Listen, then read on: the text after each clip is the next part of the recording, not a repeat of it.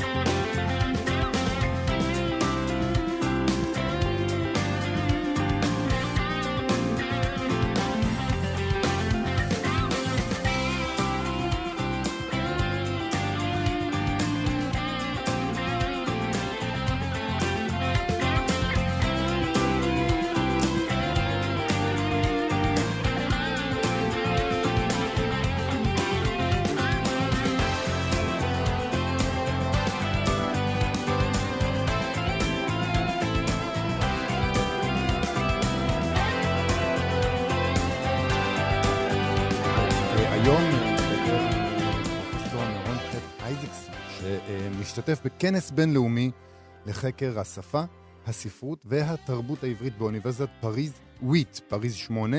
אה, נדבר גם עם דנה פרנק שלנו על הצעד הבא שלה במסע שלה בחיפוש אחר האהבה, הפעם אצל אה, לאה גולדברג. אני מנחש אה, שגם הפעם לא מדובר בשושנים ובכינורות לאורך כל הדרך, אבל קודם כל אנחנו אומרים מזל טוב לאימא הגדולה שלנו, מן החלומות שלנו, אמריקה חוגגת היום אה, עצמאות, אז נתחיל עם קצת אמריקנה. לא בחלומות שלך? בכל אופן, אנחנו נדבר עכשיו על הרומן האמריקאי הגדול, The Great American Novel, שזה כבר ממש מותג, הסוגה הזו.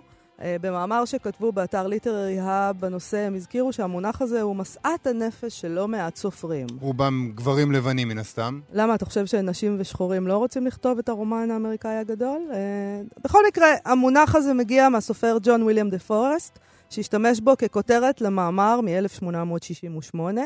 במאמר הוא כתב שהשיר האמריקאי הגדול בוודאות לא ייכתב, לא משנה איזה גאון ינסה, עד שהדמוקרטיה, הרעיון בבסיס האומה והגזע שלנו, תתחשל לאורך המאות ותבטיח את מקומה. אבל הרומן האמריקאי הגדול, תמונת הרגשות והאופנים הרגילים של הקיום האמריקאי הוא אפשרי קודם לכן. כלומר, הוא אמר, עזבו את השירה בצד כרגע, אתם לא יכולים uh, להתעסק עם הדבר הזה כמו שצריך, בואו נלך על הרומן. נכון. הוא ממשיך וכותב שם שמעטים הניסיונות לעמוד במשימה של ציור הנפש האמריקנית בתוך המסגרת של רומן, ומעולם לא עמדו בה במלואה. הוא מזכיר כל מיני שמות של סופרים וספרים, ובסופו של דבר קובע שהכי קרוב לעמידה במשימה הזאת זה הספר האוהל, אוהל הדוד תום, סליחה, שכתבה הריאט ביצ'ר סטו ב-1852, וזאת uh, למרות חסרונות רבים של הספר לדבריו. היה בו, מה שהוא אומר, uh, רוחב יריעה uh, לאומי שחסר ביצירות אחרות. תשמע, גם הם מחפשים את הצופה לבית אמריקה. הצופה לא, הצופה לבית ישראל. יש, גם הם, גם הם רוצים איזה צופה. Uh, בליטררי האב מזכירים שהמאמר של דה פורסט נכתב רק כמה שנים אחרי סיום מלחמת האזרחים, כשהרעיון הזה, אמריקה, uh, היה רעוע כשלעצמו ולא דבר בטוח כמו שהוא היום, למרות שגם היום אני חושבת שיש אנשים שפתאום מרגישים, אולי בפעם הראשונה, מזה הרבה שנים, שמשהו שם כבר לא כל כך בטוח. זהו, הוויכוחים... לא אמריקה כמו שהם מכירים. בהחלט. הוויכוחים על מה זה הרומן האמריקאי הגדול ומי זכאי לה... להשתייך להגדרה הזאת, אה, עדיין ממשיכים במלוא העוצמה, ונראה שהרעיון הזה של אמריקה עדיין לא גובש באופן סופי ונמצא בסימן שאלה. נדמה לי גם שככל שהדברים אה, משתנים, אה, אה, זה שוב ושוב עולה, כאילו אמריקה הולכת ומתפוררת, ואז הולכת ומתאחדת, כמו אצל כולם. אה, במאמר שם כותבים ש-150 שנה חלפו מאז שהמאמר נכתב, והדיון על הרומן האמריקאי הגדול, מה הוא, מה הוא צריך להיות, האם יש לנו כזה, האם אנחנו צריכים כזה, למה יש שם כל כך הרבה גברים לבנים, ממשיך. הם מזכירים את המבקר A.O. סקוט, אה, שאני אה, נתקלתי בשמו לראשונה, ומסתבר שהוא כותב הרבה ביקורות תרבות, והוא כתב, יש ציטוט חמוד מביקורת שלו. אולי הרומן האמריקאי הגדול, הוא כותב, הוא כמו היתי זאת מפלצת השלג האגדית, או המפלצת מלוכנס. יצור שמעט מאוד אנשים, לא כולם משוגעים רשמית וחלקם נושאים עדויות מרשימות, ראו במו עיניהם. אז אחרי ההקדמה הזו, שבכלל חותרת תחת המושג ועצם השימוש בו, בכל זאת, בוא, אה, נראה מה, הם נותנים שם כמה המלצות על ספרים שהם בכל זאת בקטגוריית הרומן האמריקאי הגדול. מה למשל? למשל? גצבי הגדול, של אה, פיצג'רלד, כמובן, מובי דיק של מלוויל, אל תיגע בזמיר של הרפר לי, ענבי זעם של סטיינבק, אה, וגם מייסון ודיקסון של תומאס, תומאס פינצ'ון, American Psycho של ברט איסטון אליס, וקו אורך דם של קורמק מקארתי. אה, כמובן, פוקנר מופיע ברשימה הזו פעמיים. פוקנר אה, זה ללא ספק הרומן האמריקאי הגדול. נכון. אה, אבל הרשימה שלהם, ש- שכאמור, היא- לא רק שהיא לא מייצגת בכלל, כי רשימות כאלה לא מייצגות, הם בעצמם אומרים שהיא לא מייצגת. אה, יש את דיוויד פוסטר וואלאס למשל, עם Infinite Jest, שזאת, אה, שכרגע עמלים על תרגומו ממש לעברית. כרגע, ברגעים ברגעים אלה ממש, ממש. במקום להקשיב לתוכנית שלנו, מישהו יושב ומתרגם. החוצפה, זה בטח ייקח כמה שנים, אה, אבל אה, לעשות את זה. וזאת בטח בחירה שאני מניח, אני יכול רק להניח שיש לפחות לא מעט אמריקאים שמסתייגים ממנה, כי, כי, כי זה לא בדיוק נכנס להגדרה האוטומטית של מה זה הדבר הזה. אה, יש שם גם למשל עוד דברים שאולי הסתייגו מהם, ההרפתקאות המופלאות של קווליר וקליי, אה, של מייקל שייבון. זה הרומן האמריקאי הגדול? אני לא בטוח. אה, זה ספר, זה ספר ש... ש את הנפש האמריקאית ש, שתופס אותה, אני לא יודע אם זה נכון. אה, התיקונים של פרנזן, גם הוא מופיע פעמיים שם, אה, חירות, גם כן, אה, אה, חירות תרגמו חופש? אה, חירות, ופרנזן הוא ללא ספק כתב את הרומן האמריקאי הגדול. אה, אני קובעת פה. כן? תמסור, תמסור להם. אה, כזכור לך, במגזין טיים כתבו על פרנזן תחת הכותרת הסופר האמריקאי הגדול, אוקיי? שזה באנגלית The Great American Novelist. הוא הסופר, לפחות מבחינת הכוונות שלו, אבל אני חושבת שגם מבחינת הביצועים. למרות שאנחנו אוהבים לשנוא את פרנזן, אבל אתה יודע. לפחות, זהו, זה- נדמה לי ש-The Great American Novel זה אולי יותר איזה מין יומרה כזאת, ולאו דווקא תמיד, טוב, אולי זה גם איכות. בכל זאת, פרנזן. נכון? אמ, ויש גם את uh, פיליפ רוט מצד נכון, שני, נכון? נכון. פיליפ רוט כתב את הרומן האמריקאי הגדול, זה ספר שהוא כתב. אה, דווקא הספר הזה לא ברשימה של הליטררי האב. תשמעי, חייבים להודות שברשימה שלהם אה, מככבים די הרבה גברים לבנים. אי אפשר להכחיש את העובדה הזאתי. אה, מצד שני, אני מופתע מכמה כותרים שהם מציינים. זאת אומרת, כל ה... בכלל צריך אומץ, נגיד, לדעתי, להכתיר ספרים שיצאו לפני 10 או 20 שנה כרומן האמריקאי הגדול. למה צריך אומץ? אני לא חושבת שצריך שום אומץ בשביל זה. אתה חושב שמבקרי ספרות צריכים אומץ כדי להכתיר? זאת פשוט בדיחה. אני לא חושבת שצריך שום אומץ בשביל זה. מכתירים, איזה נזק כבר יכול להיות? אנחנו חיים בעידן שבו עורכי עיתונים מכתירים כל דבר כדבר הכי משהו שאי פעם צעד על האדמה, אחרת נדמה שהם לא יוכלו להצדיק למה הם, זה נמצא אצלם בעיתון. אז הם מכתירים. אה, ומקווים שזה זה יוכיח את עצמו, אבל גם אם לא, מי יזכור להם את זה? תכלס. יוציאו להם את זה ויגידו תכלס. להם, רגע, אבל אמרתם, זה משחק, אה, זה לא דבר רציני, אה, אני מצטערת. וגם באקדמיה, זה, זה נועד ל... ל ה- הדיון הזה בכלל, הרומן האמריקאי הגדול בסופו של דבר, נועד לזה שיהיה איך למלא את העיתונים, את עיתוני התרבות. ומה מה יעשו אנשים באקדמיה? אוקיי, הם נוסעים לכנס בקיץ, אבל בשאר הזמן הם צריכים לדבר על משהו, אוקיי. אז הנה, בבקשה, זה מה שהם יעשו. אז אנחנו נדבר, אנחנו בכל אופן נאחל לאומה הגדולה הזאת להמשיך אה, ולכתוב את מזל הרומנים טוב הגדולים לכבוד יום שלהם. העצמאות שלה. גם מזל טוב. היום הוא יומו האחרון של הכינוס הבינלאומי לחקר השפה, הספרות והתרבות העברית בעולם באוניברסיטת פריז וויט, בהשתתפות כ-70 אנשי רוח וחוקרים. אה, באירוע שהיו שותפים בו מלבד האוניברסיטה גם המכון לחקר העברית באירופה, ברית עברית עולמית וראה כתב העת לחקר העברית באירופה. בקיצור, זה כינוס מטורף ש... ש... שמתקיים כולו בעברית עד כמה שהבנתי, היו שם מושבים על ספרות, לשון ומזרחיות ועל הספרות העברית במפגש תרבויות, שירה עברית, ספרות תקשורת מגדר ועוד ועוד. אנחנו נדבר על כך עם המשורר, פרופסור מירון ח' איזקסון, שמשתתף בכנס, אה, אתמול הוא הרצה על האם התנ"ך יצא רק את השפה העברית, או גם את הדיבור העברי. שלום לך, מירון איזקסון. שלום, ואני מתפעל שאמרת כל כך הרבה דברים נכונים. כל מה שאמרת עד עכשיו מדויק. אוי ואבוי, אוי ואבוי, אין תיקונים, אין זה- כלום. זה מקרי בלבד, אנחנו בדרך כלל משתדלים לטעות. לפני שנתחיל עם העניין של, ה... של ההרצאה שלך, הייתי רוצה כן. uh, שתשמש ככתבנו בפריז, יואב טוקר. מה, uh, מוזר קצת כנס ספרות עברית בפריז, לא? מה, תספר לנו מה הלך שם. את, את צודקת. אגב, מי שפה ממש הוא האבא של הכנס, זה מישהו ששנים עובד עם כל ישראל, זה גדעון גדעון קוץ. נכון. את, אה, הוא ארגן את הכנס, ממש- נכון. הוא פרופסור לתקשורת או משהו כזה. תראו, זה לא פעם ראשונה שבאים גם מהארץ וגם מכמה ארצות אחרות לדון בעברית. הייתי בכנסים שהיו לכבוד קניוק ולכבוד אפלפלד באוניברסיטאות טובות באנגליה, ואז רוב האנשים שראיתי שם היו חוקרים מישראל, ושאלתי את עצמי, רגע, אז למה אתם לא באים לבר אילן או לאוניברסיטה העברית ועושים את זה שם? בדיוק. אבל, אה, כן, יש בזה הרבה, אבל גם זה מאפשר כאן לקהל מקומי מסוים, לחוקרים מסוימים, לתת איזה פוש למחלקות שכאן עוסקות קצת בספרות עברית, וגם מגיעים עוד חוקרים של ספרות עברית ממקומות אחרים בעולם. וגם, אתם יודעים מה, הרבה דברים בחיים אפשר להסביר אותם. וגם כיף שפה- בפריז, גם יפה בפריז, או- מה רע או- או בפריז? הנה, נכון, אפשר ללכת באמצע לתערוכות יפות ודברים כאלה. בדיוק. אי אפשר להתלונן על זה, שזה לא לא, ששמו לא, אתכם לא, בחור לא. נידח. אה, ממש ממש לא. למה בכלל אה, אתה חושב שהעולם אה, בעיניך צריך לעסוק בד- בשפה הבעצם זניחה הזאת קצת, שמעט מהאנשים מדברים וקוראים בה, וחבל, אבל אתה יודע, למה תראי- למה זה מעניין אותם? תראי, תראי, העניין של העברית והתנ"ך, שאי אפשר לנתק את זה, והמקורות שלנו, אין אירופה ואין אה, תרבות מערבית בלי זה. הרי במידה רבה התרבות המערבית זה המפגש בין התנ"ך לבין התרבות היוונית. כן. אה, וכל מערב אירופה, אתה יכול להסביר את זה בלי זה. אה, יש לך ספר למשל של ברברה טוכמן, התנ"ך והחרב, איך מסבירה את כל אנגליה, ההיסטוריה שלה, ליחסים עם התנ"ך, וגם פה זה מדהים לראות עד כמה כל הנושא הזה מרתק, אה, לא רק יהודים, אלא גם גויים. זה ברור שיש פה לא מעט אה, דוברי עברית ולא מעט כאלה שהם מבני עמנו. אבל יש גם אחרים שמאוד מתעניינים, רואים את השורשים שלהם בזה.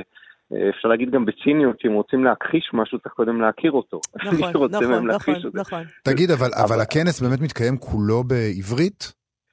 אה, למשל, אתמול בערב היה לנו ערב מאוד יפה באליאנס בפריז, בלב פריז, של שירה אה, בעברית ובצרפתית. אה, כשאני קראתי שירים שלי בעברית, ופרופסור ציון ברטנה קרא שירה שלו בעברית, ומתרגמים קראו אותו בצרפתית. Mm, זהו, זה כי אני מניח שהקהל הרחב בפריז לא בדיוק אה, יכול לשבת בהרצאה בעברית וליהנות ממש מהדברים. אתה, אתה צודק, אבל הנה למשל בא אתמול לברך מישהו מטעם הארגון הלאומי הצרפתי בנושא של תרגום, מאוד מאוד, אה, ער- הם מאוד ערניים לנושא של התרבות שלהם. יודעים שבצרפת יש גם כל מיני איסורים על מכירה החוצה של מה שהם רואים כזכיות תרבות ואומנות מהמם. שלהם חשובות. יש מגבלות. הלוואי עלינו. יותר מאשר בישראל. מהמם. זהו, זהו, כן, אני יודע כמו שאז מכרו נגיד את העיזבון של עמיחי או משהו, אם אתם כן, זוכרים. גם על זה חשבתי. שפה זה לא היה הולך. כן. אה, והם דיברו, שם הוא דיבר צרפתית, ותרגמו גדעון קוץ תרגם אותו לעברית.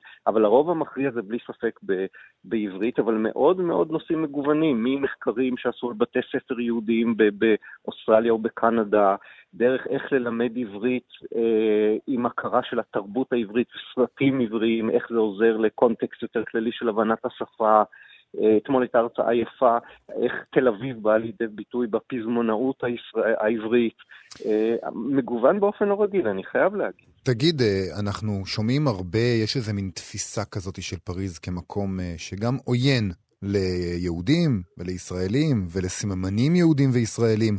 יש איזו תחושה של, אה, של אה, איום על יש הדבר הזה? יש הבטחה כבדה? יש, בדיוק. כמה לא, שוטרים? לא, לא. אני, אני אגיד לכם את האמת, ו- ואת כל האמת, אין הבטחה כבדה, אבל מצד שני, כשזה נמצא, רוב האירועים במה שנקראים בפריז וויט, בפריז 8, כבר האוניברסיטה מחולקת לפי רבעים. כן. מה שהיה סורבון, ואחרי זה, אחרי ההפגנות של שנות ה-60 ודני האדום וכל זה, אם אתם זוכרים, אז קצת הפרידו את זה לכל מיני אוניברסיטאות. אה, לא היו שלטים. כשבאתי פעם ראשונה, זה לא חוכמה, כי אני בשום מקום לא מוצא את עצמי, אבל היה לי מאוד קשה למצוא, אני גם בבית מתבלבל, אבל אני לא מצאתי בדיוק להגיע, לא היה שילוט. לא זאת אומרת, הצניעו את קיום קשורות. הכנס? אה, אני לא, לא רוצה להגיד, נראה לי שהכל שם ככה, לא הבליטו, בסדר? אני לא רוצה להגיד משהו, אבל היה להם קבלת פנים אצל אה, ראש הרובע, בזה לא הייתי, אבל אני יודע שהייתה קבלת פנים וכל מיני דברים כאלה, זאת אומרת, זה לא שהתעלמו, ממש לא. והאזור של פריז 8 מלא אה, אנשים מבני דודינו, והאווירה שם הייתה בסדר גמור. אפילו אתמול, בזמן הדיון שאני השתתפתי, ראיתי ערבייה אחת עם לבוש ערבי בולט יושבת ומקשיבה בעיון. אולי יודעת עברית, לא בדקתי, לא רציתי להביך. טוב, אתה יודע, אה, רוב האנשים הם פשוט בני אדם שמעניין אותם דברים מעניינים. נו מה, זה הסיכוי שלנו בעולם שרוב האנשים בני אדם, רק זה חסר שלא. נכון. אתה לא יודע כמה אתה צודק. מירון. אני רוצה לשאול אותך על ההרצאה שנתת אה, תחת הכותרת, האם התנ"ך יצא רק את השפה העברית, או גם את הדיבור העברי? כן, כן. קודם כל כן, הייתי רוצה שתסביר מה, זה השפה העברית, יודעת, למה אתה מתכוון שאתה אומר הדיבור העברי? בסדר. בדרך כלל אנחנו מתייחסים לזה, ובצדק, שהתנ"ך ילד את העברית שכולנו מדברים. ולכן גם הכללים, מי שעוד זוכר מימי התיכון, כשהיינו לומדים כללים בדקדוק, תמיד היו מלמדים אותנו, ועכשיו היוצא מהכלל. כן. אין דגש אחרי תנועה חזקה, חוץ מהמילים האלה והאלה. אתם זוכרים, אני לא יודע. אולי בזמנכם כבר לא למדו את זה. למדו, למדו עוד. בגימנסיה עוד למדנו. לפעמים אני מרגיש שאני מדבר כמו זקן. אז בגימנסיה הרצליה עוד למדו. ועכשיו, לא רק השפה העברית נולדה בתנ"ך כמו עוד דברים, אני מנסה לטעון שהדיבור, דהיינו המנטליות התרבותית שלנו, האופן שבו אנחנו מנסחים וחושבים על דברים, למשל, הצמצום, הריכוז, השתיקות. אה, יש מאמר נהדר אה, של חוקר בשם אברבוך גרמני, שמשווה את עקדת יצחק עם אודיסאוס. איך באוד... קוראים לזה צלקתו של אודיסאוס. איך באודיסאוס שם פרטי פרטים שהמשרתת חושדת אם זה כן הוא או לא, ואיך בעקדת יצחק, בדרמה העצומה הזאת, הכל מצומצם. כשהוא שואל, והיה עשה לעולה, אביו עונה לו, וילכו שניהם יחדיו. מהמם. מצומצם, מרוכז, בלי ברבורים, בלי פטפוטים. המון מילות מפתח. כשקוראים את התורה, אני, אני כמשורר קורא את התורה, אני לא תלמיד חכם, אבל כמשורר, אתה רואה בכל פרשה מילות מפתח שלמשל התיאור, אתם זוכרים במבול את נוח והיונה. כן. יש שם פעם אחרי פעם רמזים עם המילה אליו, שהיונה שבה לא רק לתיבה, אלא אליו. דרך כל מיני מילות כאלה, זה מראה את היחס המיוחד בין נוח לבין היונה. אה, יש לך למשל אל יעקב, אחרי שרחל גם, אחרי לאה יש לו את רחל, ויאהב גם את רחל מלאה. בחמש מילים יש לך שיש לו את שתיהן, אבל את רחל הוא אוהב יותר. מהמם. הריכוז, הצמצום, אני זוכר את יורם קניוק, שוודאי לא היה איש אה, קרוב מאוד למסורת, איך הוא דיבר שהוא אוהב לכתוב בסגנון של התנ"ך, שאתה לא מתאר המון מחשבות וזה, אלא דרך הפעולות, דרך דברים עדינים. כל הדברים האלה הם הדיבור בעיניי העברי. הדיבור העברי שמנסה לעסוק עם הנצח ועם האלוהים, ולדעת שהרבה פעמים אנחנו נכשלים ובכל זאת שוב מנסים. הדיבור העברי שמתחיל במילה של זמן בראשית ואחר כך הופך אותה גם למקום, זה בעיניי הדיבור העברי, מין ארץ שלמה של, של מילים שיוצרת תרבות שלמה. לא רק המילים, היו- הלשון, אלא תרבות שלמה ודיבור שלם. תסתכלי גם על המילה דיבור. דיבור זה דבר, כן. וזה מדבר. כל זה זה הפלא העברי. אני, אני, אני חושב שמי שקורא את התנ"ך מרגיש את הנגיעה האלוהית, אבל זה כבר עניין של חוות דעת אישית. זה טקסט נפלא ללא ספק, בוא, על זה אני לא מתווכחת. זהו, בכלל למה להתווכח? נכון. פרופסור מירון ח' איזקסטון מכנס העברית בפריז, תודה רבה לך על תודה השיחה תודה מאוד. הזאת. רבה. להתראות. תודה רבה לכם שאתם נותנים הזדמנות גם לדברים כאלה להישמע. תודה, בשמחה. רבה. להתראות. להתראות. להתראות. איתנו באולפן כבר דנה פרנק שלנו, עם הפינה דנה פרנק מחפשת אהבה, והיום אנחנו עם לאה גולדברג. עם לאה גולדברג, אדם שבהחלט אה, חיפוש אהבה רשום על שמו בטאבו. באיזשהו מילון, באיזשהו איפשהו. מילון, הם מחפשים אה, בלקסיקון הספרות העברית אה, חיפוש אהבה, ורואים את תמונתה של לאה גולדברג עם הסיגריה, עם הקרה.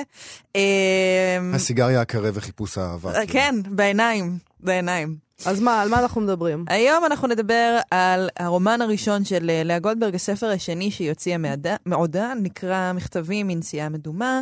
אה, זה בעצם ספר שיוצא אחרי טבעות עשן, שהוא ספר השירים הראשון שלה ever. בשלב שהספר הזה יוצא היא כבר דוקטור. אה, ובאמת נגיד כמה מילים על הגברת גולדברג לטובת אה, מי ממאזיננו שזקוק לרענון. אה, נולדה ב-1911. כל כך מורתי, זה כל לגמרי, רענון. כן. יש בחינה בסוף. זה נורא מצחיק אותי לתת תקציר על לאה גולדברג, אה, כוכבת שטר אני אה, מבין 100 למה- שקלים. אני מבין לא למה, אבל מצחיק. זה- אבל זה דרוש. אבל. בכל זאת דרוש, אה, משוררת, סופרת, מתרגמת, מבקרת ספרות, פרופסור לספרות כל- אה, כללית באוניברסיטה העברית בירושלים, זוכת כלת פרס ישראל אה, לספרות לשנת אה, 1970, שנה שבה היא גם נפטרה, אה, לצערנו, אה, בגיל 58 בלבד.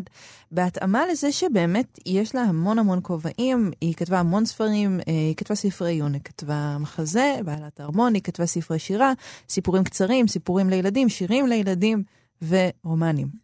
אה, ובאמת הספר הזה הוא ספר, אפשר לקרוא לו ספר הביקורים שלה.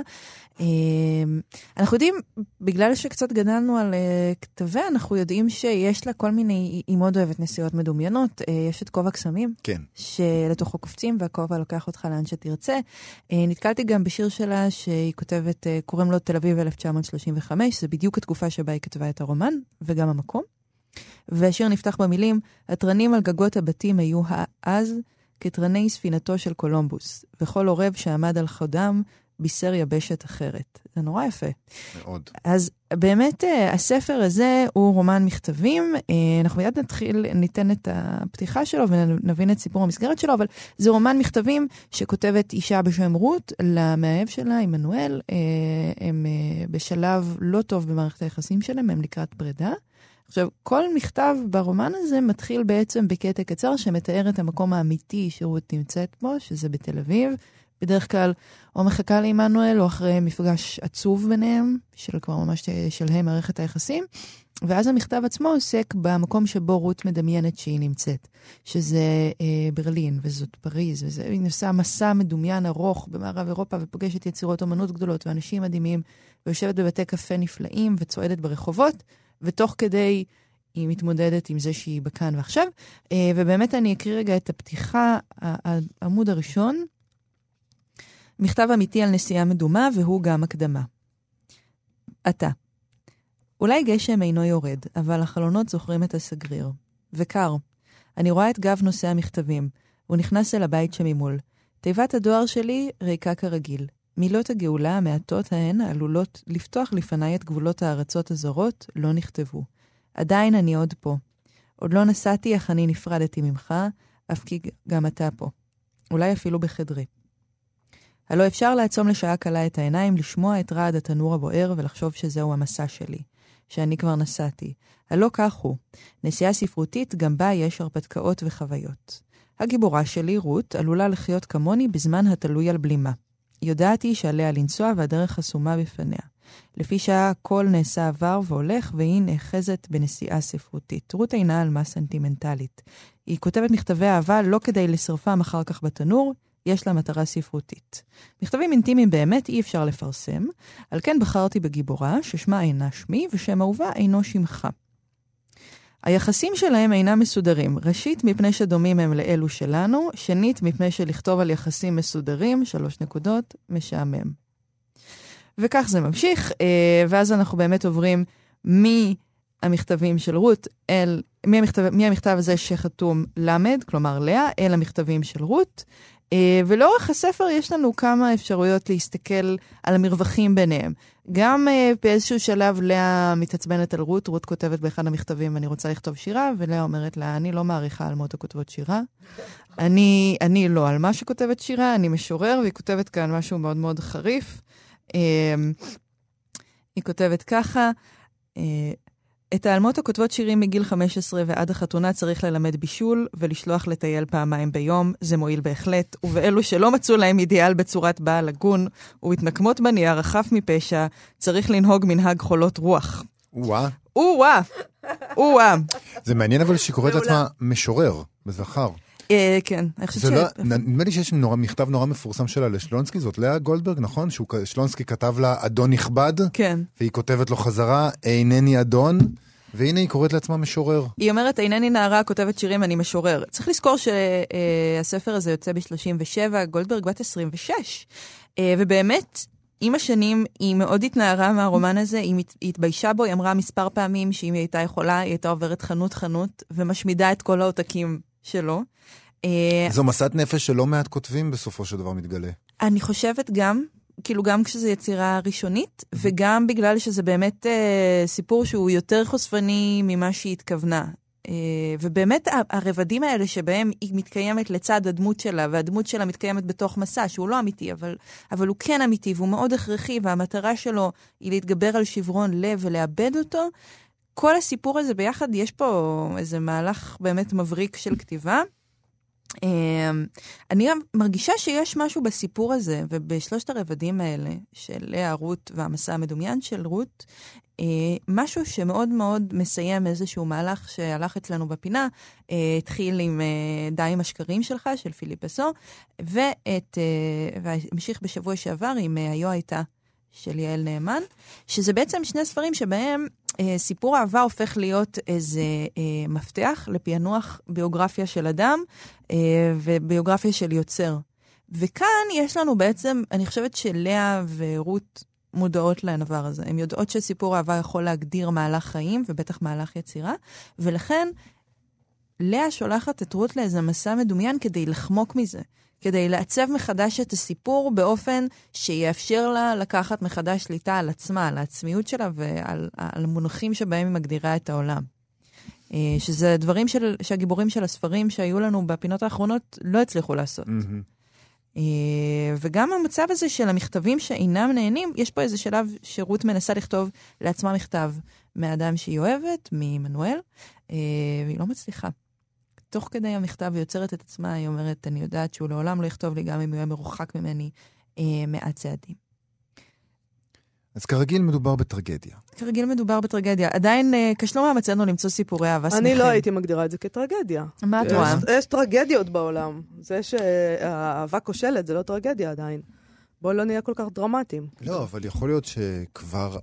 יכול להיות שזה מה שקשה, כשאתה כותב בגיל 26 משהו שמגשים את עצמו בחייך המאוחרים, אז אתה מאוד מאוד לא רוצה שזה יהיה בחוץ. אז באמת בואו אה, נציין שלאה גולדברג, אה, פתחנו ואמרנו שהיא מאוד מזוהה עם חיפושי אהבה, כי יש לה המון יצירות שעוסקות בזה. אה, מוכר מאוד המחזור אה, אהבתה של תרזה דימון. אה, והוא האור, הרומן שלה, אה, פגישה עם משורר. יש לה, אני יכולה למנות די הרבה יצירות שלה שעוסקות בנושאים האלה, ובאמת זה קורה, זה הולך ומקבל מימד יותר עצוב ככל שהיא התבגרה. אה, שברון לב בגיל 26 הוא לא כל כך חמור. עוד מימד, אני חושבת שהוא מאוד מעניין כאן, ספציפית, זה שהשנה היא 1934 ברומן, בזמן של הרומן, ו-1937 במציאות שבה הספר יצא לאור, וזו נקודה מאוד מעניינת לשוטט בה במערב אירופה. הנקודה הראשונה של רות במסע היא ברלין, היא כבר רואה את צלבי הקרס, היא רואה את uh, החולצות החומות.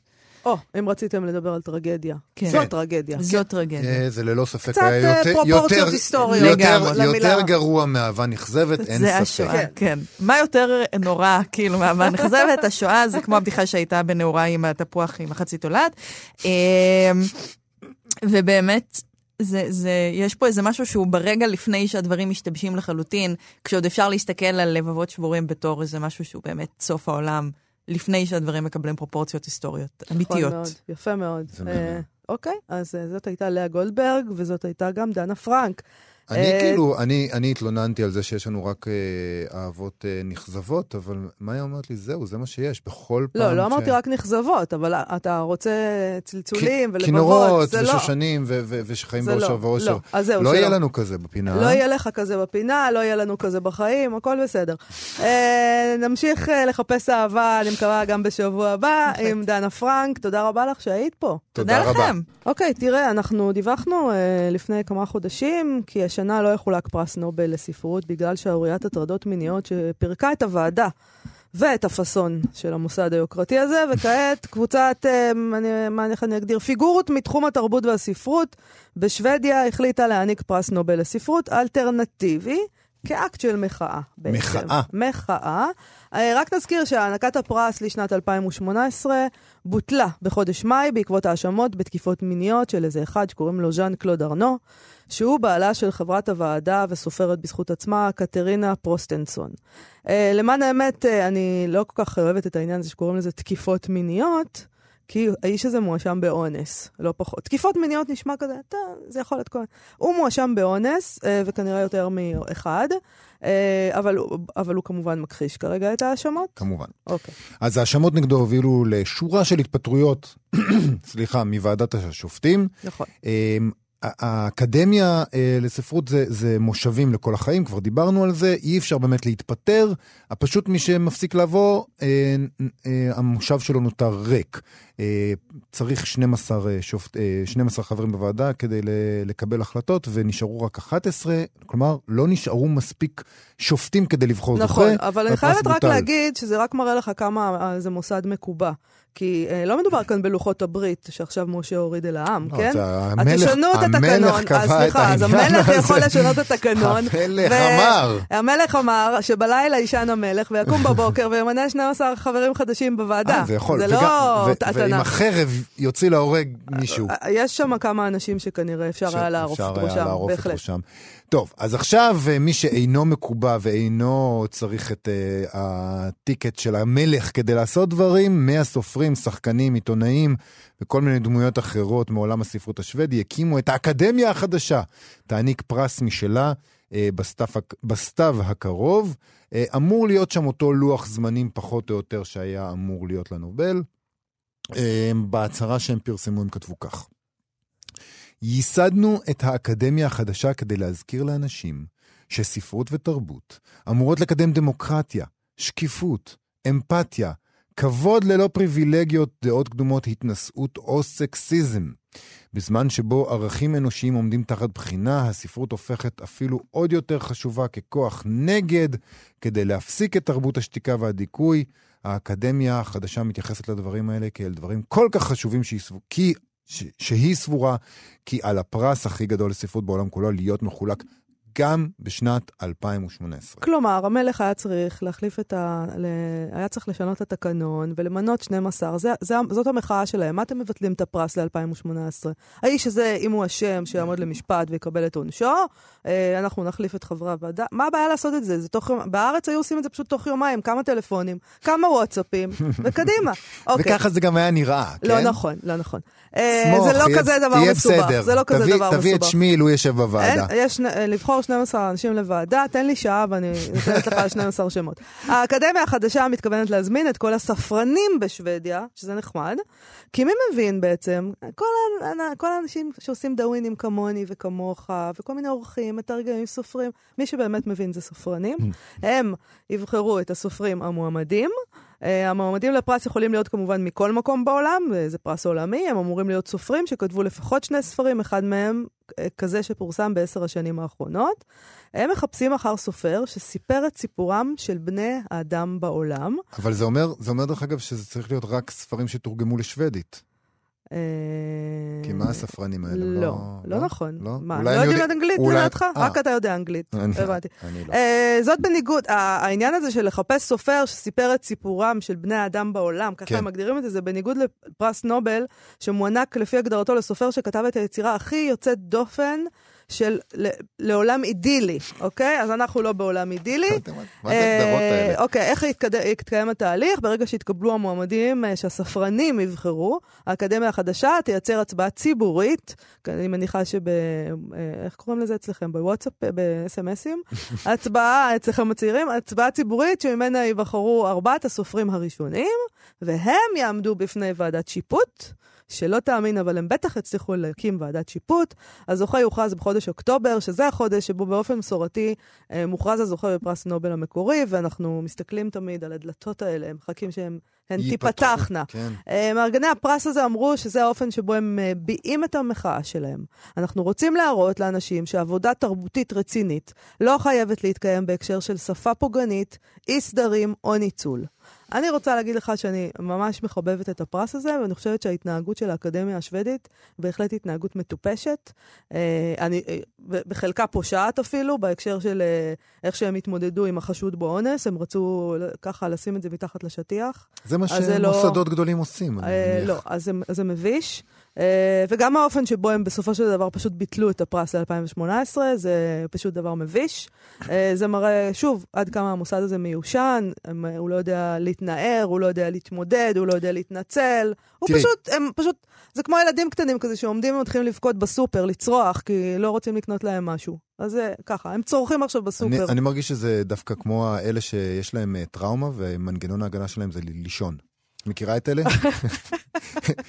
הם אה, נזכרים בדבר הזה, השוודים הלכו לישון. נרדמים, אוקיי, הם- המלך שינה. כפייתית. אה. לא, אבל צריך- להגיד שפרס נובל לספרות ביטלו השנה, קודם כל באמת, כי לא היו מספיק חברים אקטיביים. אבל אפשר היה לשנות- למנות חברים. נכון, אבל הדבר אוקיי. השני הוא שאמון הציבור בגוף הזה היה בשפל. אה, ועכשיו הוא פתאום אה, תוקן. לא, הם פשוט אמרו, אנחנו לא יכולים בלוח הזמנים שהיה לנו, גם לארגן את הוועדה, גם לשקם את אמון הציבור. אני חושבת שזה, גם- יכול להיות שזה אחד מאותם מקרים, אתה יודע, נגיד שיש אסון בעולם, אז uh, תמיד יוצאת משלחת ישראלית, אם, אם מסכימים לקבל אותנו, יוצאת משלחת ישראלית. אני. מוכנה להיות במשלחת ההצלה של פרס הנובל הזה. פיקוד המאיה. באמת, עשרה ימים, ואנחנו מארגנים את הדבר הזה. מה זה? תראי, אה, קודם כל, גם לוח הזמנים של הגוף החדש, האקדמיה החדשה, נראה די לחוץ. בואי נראה שהם עומדים בו. בואי נראה שהם מצליחים לעשות את זה. אחרי זה... בסך הכל פרס ספרותי. בואו, אתה, זה סתם העמדת פנים, כאילו הדבר הזה, זה באמת לוקח כל כך הרבה זמן. אתה אני- קורא ספרים, אתה יודע מה אתה חושב עליהם, אתה מחליט מי הכי טוב. כן, אבל בוא, זה... בוא לא אבל נעשה מזה יותר מדובר ממה פה על שזה. עשרות אלפי זה לא ספרים כמו מכל לחלץ העולם. ילדים תאילנדים ממערה מלאה נכון. במים, אוקיי? אני מרגיש, אבל לאור העובדה שהפרס נובל גם לא בוטל, הוא, הוא נדחה, יחולק 2018 ו-2019 בשנה הבאה, נכון, כשהם ישקמו את אמון. הציבור אהה. כבר. אז זה נראה כאילו הפרס הזה נועד בעיקר כדי לעקוץ את האקדמיה. ברור. אה, אה, מטרה נעלה כשלעצמה. כן. נכון. זה, אבל אולי לא מאוד ארוכת טווח. לא אולי, אולי חד פעמית. אפילו. זה מחאה, וטוב מחאה. שככה, אנחנו אוהבים מחאות.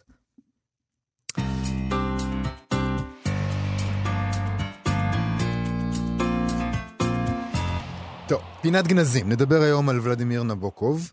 אה, השבוע, השני ביולי, היה תאריך מותו, הוא מת בשנת 1977, אחרי שנולד בשנת 1899. הוא מת אחרי הוא שנולד. מת אחרי. שנולד, שזה הסדר הנכון של. הדברים, באמצע הוא כתב ספרים, זה מה שצריך לעשות עם החיים האלה.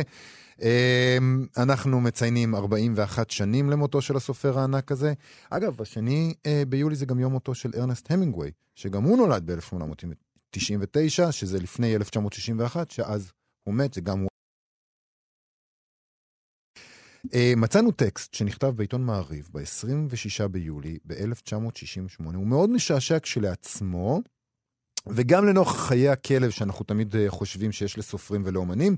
ובכן, לא תמיד. הטקסט אה, לא חתום, אז אנחנו לא יודעים מי, מי כתב אותו, והכותרת שלו היא איך עובד מחבר לוליטה, זה במדור שנקרא מספרות העולם. תקריא לנו. אוקיי, כן. ולדימיר, ולדימיר נבוקוב, מחבר לוליטה, הוא אדם מזדקן העובד בנחת על גדות אגם ז'נבה. משעה שש בבוקר עד עשר וחצי. אלו הן שעות העבודה שלו, ואיש אינו זכאי להפריע לו בשעות אלו. יוצאת מן הכלל לאשתו, שבאה לקרוא לו לארוחת בוקר. זה יפה. לגמרי. הוא מרשה לה. אחרי שעות העבודה, אה, אחרי שעות העבודה, שעת קריאת מכתבים. כל המכתבים המבקשים אוטוגרפים, כלומר חתימות, נשלחים מיד לסל, גם אם הם מלווים בבולים. רק אחרי זה מוכן נבוקוב לטבול במשך 20 דקות באמבטיה חמה. אחרי טיול על שפת היה- האגם, סליחה, ארוחת צהריים קצרה ושינה במשך שעתיים וחצי, שלב שטונדה כמובן, אז מוכן נבוקוב שוב לכמה שעות של כתיבה. אחרי ארוחת הערב, שעה של משחק סקראבל ברוסית, זה מה שנקרא שבצנה, קריאת עיתונים וספרים, זה עניין לשעה במיטה לפני השינה. דעתי על עבודתי, אמר נבוקוב בתשובה לשאלת עיתונאי, היא חיוב, חיובית למדי. נבוקוב מחלק את תהליך היצירה לארבעה שלבים. שלב ראשון, הגות. בשלב זה, יש והסופר רושם כמה מילים על פתקאות. שלב שני, כתיבה. נבוקוב כותב על גיליונות של כרטיסייה, מסמן כל כרטיס במספר, ומארגן את הסדר בכרטסת כפי שעולה בדמיונו. יש וכרטיס אחד נעלם או שנכנס שלא במקומו, ואז יש צרות. צרות. צרות צרורות. שלב שלישי שייך לגברת נבוקוב. היא קוראת את הכרטסת, מתקנת את שגיאות הכתיב ומוסרת את הכרטיסים להדפסה במכונת כתיבה. הסופר קורא את דבריו רק בהגאות. השלב הרביעי והקשה ביותר בא חודשים אחדים לאחר שמופיע הספר בדפוס. נבוקוב קורא אותו מחדש. זוהי קריאה ביקורתית מאוד, אך נבוקוב לא אמר מה עובר עליו אם הספר אינו הולם את המחשבה שנצטיירה במחשבתו בתחילת כתיבתו. בדרך כלל, רמז נבוקוב, הספר משביע את רצונו, שהרי הוא אדם מסודר מאוד ועושה בדיוק את מה שהוא רוצה לעשות. הספר האחרון שיצא לאור באנגלית, מלך, מלכה, נסיך, סיפור מהטלה דמיוני שנכתב במקורו רוסית ושראה אור לראשונה בברלין בשנת 1928, תורגם לאנגלית על ידי בנו של נבוקוב, דימיטרי. הנושא, בחור גרמני טוב לב מן הפרובינציה מגיע לברלין ונאנס, הם כותבים את זה במרכאות כפולות, על ידי דודתו מרתה. מין לוליטה מזדקנת ובלתי סימפטית לחלוטין. הסיפור מסתיים בכי טוב. הדודה מתה ומשאירה לפריץ דרך פתוחה לחיים. בכי טוב. בכי טוב. תשמעי, זה, זה, קודם כל זה טקסט נהדר, מקסים. וזה מזכיר לי תמיד את, ה, את השגרת יומו של הנטר אס תומפסון, ששונה לחלוטין. נכון. אה, אין פה מספיק אה, סמים ואלכוהול. אני רוצה לומר. אם מישהו אצלי בבית כרגע מקשיב לתוכנית במקרה, הכינו לי בבקשה אמבטיה חמה. אתמול ושלף- ב-20 ושלב דקות שטונדה של אה, שעתיים. וחצי, אה, אני- זה תכינו, מוצא חן בעיניי, זה. תנאים טובים. בהחלט. אה, נתקדם?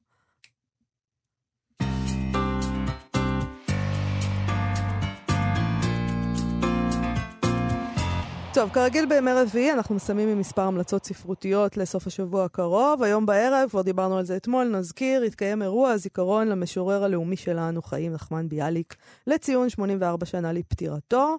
אנחנו דיברנו על זה אתמול עם יקיר בן משה מבית ביאליק. אה, מדי שנה מייחדים את האירוע הזה לנושא אחר, והפעם שירת העם, לציון 110 שנים, לפרסום חמישה, חמשת שירי העם הנפלאים של ביאליק.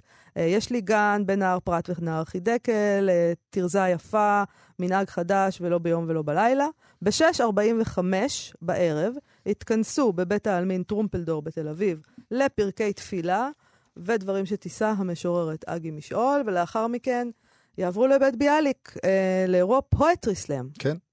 אה, מחר, ביום חמישי, בשעה שבע וחצי בערב, אה, במרכז נווה שכטר בנווה צדק בתל אביב, יתקיים אה, אירוע בשם הקשר הישראלי, מדברים על תרבות ישראלית בספרות. רוביק רוזנטל ותום שגב ידברו אה, על התרבות הישראלית בראי ספריהם, בהנחיית עורכת העיון והעיתונאית איילת שני. זה מתקיים במסגרת סדרת אה, אירועים שמקיימים שם אה, לרגל ציון 60 שנה להוצאת כתר. מקסים.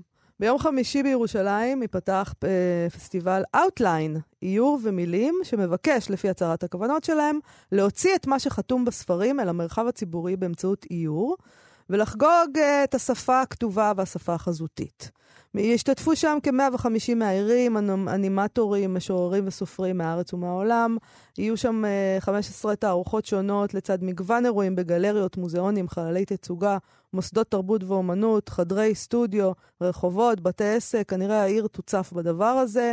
אה, תערוכה של איורים, למשל, מתוך הרומן הגרפי החדש של ארי פולמן ודוד פולונסקי, שזה פשוט דבר מקסים. כן. אה, תערוכת פוסטרים מאוירים של חבורת הטושים, אני לא יודעת מה זה חבורת הטושים, אבל יש כזה דבר, בה הם מסבירים בצורה מאוירת וכתובה את אוצר המילים הירושלמי הייחודי, שזה אני כן יודעת שיש דבר כזה, אז זה מעניין.